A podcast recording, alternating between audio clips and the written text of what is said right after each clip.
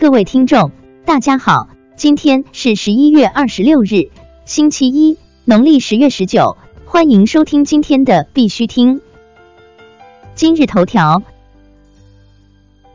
俄亥俄州将成为美国第一个接受比特币纳税的州。据 Coincryptorama 消息，俄亥俄州或许将成为第一个接受比特币纳税的州。从十一月二十六日开始。俄亥俄州的企业将能够访问 OhioCrypto 点 com 网站，注册后可使用比特币支付烟卷销售税以及个人所得税等一系列税收。该计划预计最终将扩展到个人纳税申报者。区块链专利全球排行，阿里九十项名列第一。日前。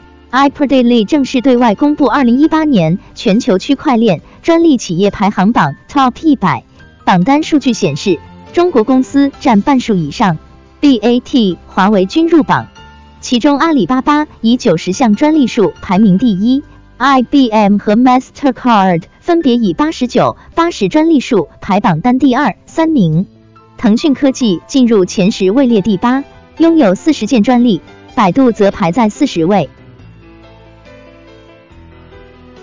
国内新闻：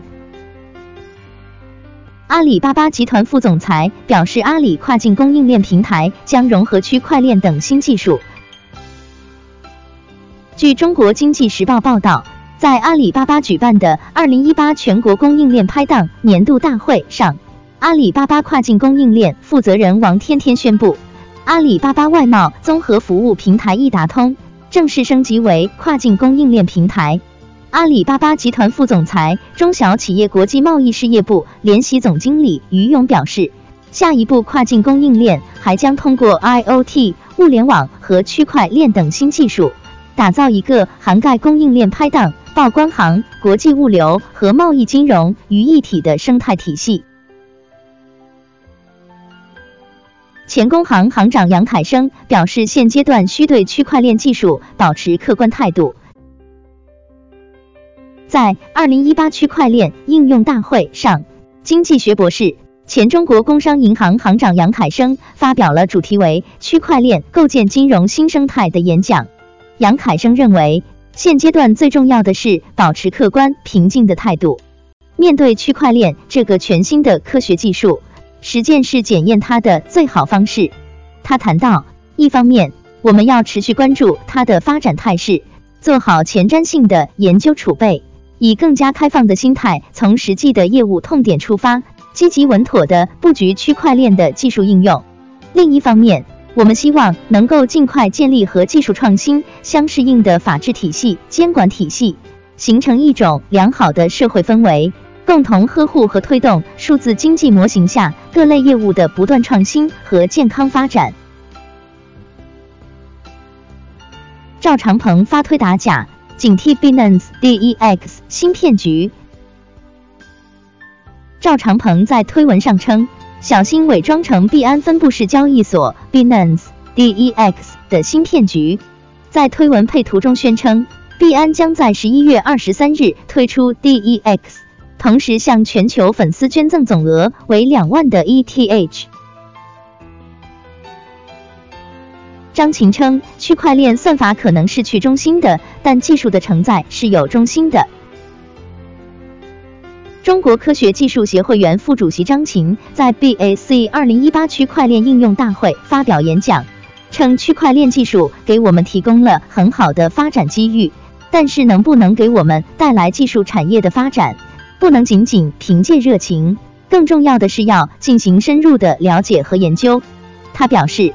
我们的算法可能是去中心的，但是我们技术的承载是有中心的，有国家的。谷歌的 BTC 搜索量目前处于八个月高位。据 Live Bitcoin News 消息，尽管比特币价格持续下跌，但谷歌趋势显示最近加密货币作为搜索术语的流行度有所增加。这与 BTC 谷歌搜索长期下降的一年中大部分时间的趋势相反。根据谷歌趋势报告，谷歌的 BTC 搜索量目前处于八个月高位。浙商银行董事长沈仁康表示，已累计签发区块链应收款四万多笔。据人民网报道，浙商银行董事长沈仁康在接受采访的时候透露，目前浙商银行已开通核心企业应收款链平台一千一百一十一个，辐射客户四千六百七十二户，累计签发区块链应收款四万零三百七十三笔，签发金额九百零二亿元。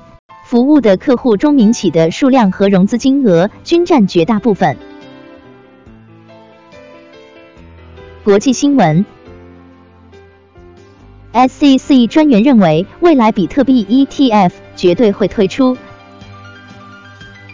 据 EcoExaminer 消息，美国证券交易委员会委员海斯特皮尔斯昨日接受公开采访时，他表示，他相信未来的加密货币 ETF 绝对会推出。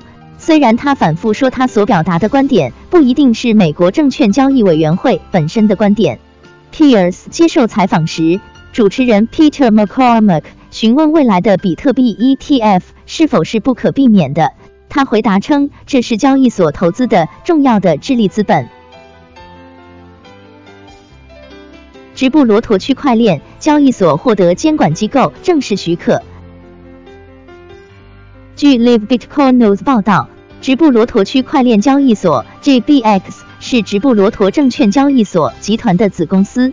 该交易所宣布，直布罗陀金融服务委员会 GFSC 已授予其作为分布式账本技术 DLT 提供商的全面许可证。该许可证是根据直布罗陀2018年金融服务条例 DLT 框架颁发的。这使得 GSX 成为世界上第一家拥有受监管的加密货币交易所的股票交易所。高盛前合伙人表示，加密货币将在明年反转。据 Cointelegraph 消息，在近日英国金融时报发表的一篇采访中，高盛前合伙人银河数码创始人 Mike Novogratz 表示，银河数码今年充满了挑战。他希望该公司能成为加密领域的高盛。他补充称，在熊市建立业务很糟糕。诺弗格拉茨预计，金融机构将在明年第一季度从投资加密货币基金过渡到投资加密货币本身。加密货币将明年反转，因为届时价格将再次开始波动。巴拉圭支持建立世界上最大的比特币采矿农场。据 CCN 消息，区块链技术基金会最近与巴拉圭政府就建立一个规模相当大的机构——全球最大的比特币开采厂和加密交易所完成了谈判。巴拉圭政府将积极支持下议院基金会的金额计划，并通过修宪提供税收优惠。巴拉圭副总统 Hugo Velasquez Moreno 在发给 CCN 的新闻稿中表示：“如果这是真的。”而且巴拉圭议会实际上通过了对该国宪法的修订，提供税收减免，甚至承认加密货币的存在和法律地位。这将是加密货币在全球层面上的一个重大突破。SEC 规定允许通过 ICO 筹集最多五千万美元。据 Coindu 消息，根据之前的一份报告。美国证券交易委员会发布了两项旨在增加密码使用的法规，这些规定使得公司有可能通过 ICO 筹集到五千万美元。这些规定被称为注册条例。今天的必须听新闻播报就到这里，更多信息敬请关注我们的微信公众号“必须听”。感谢各位听众的支持，祝大家度过美好的一天。明天见。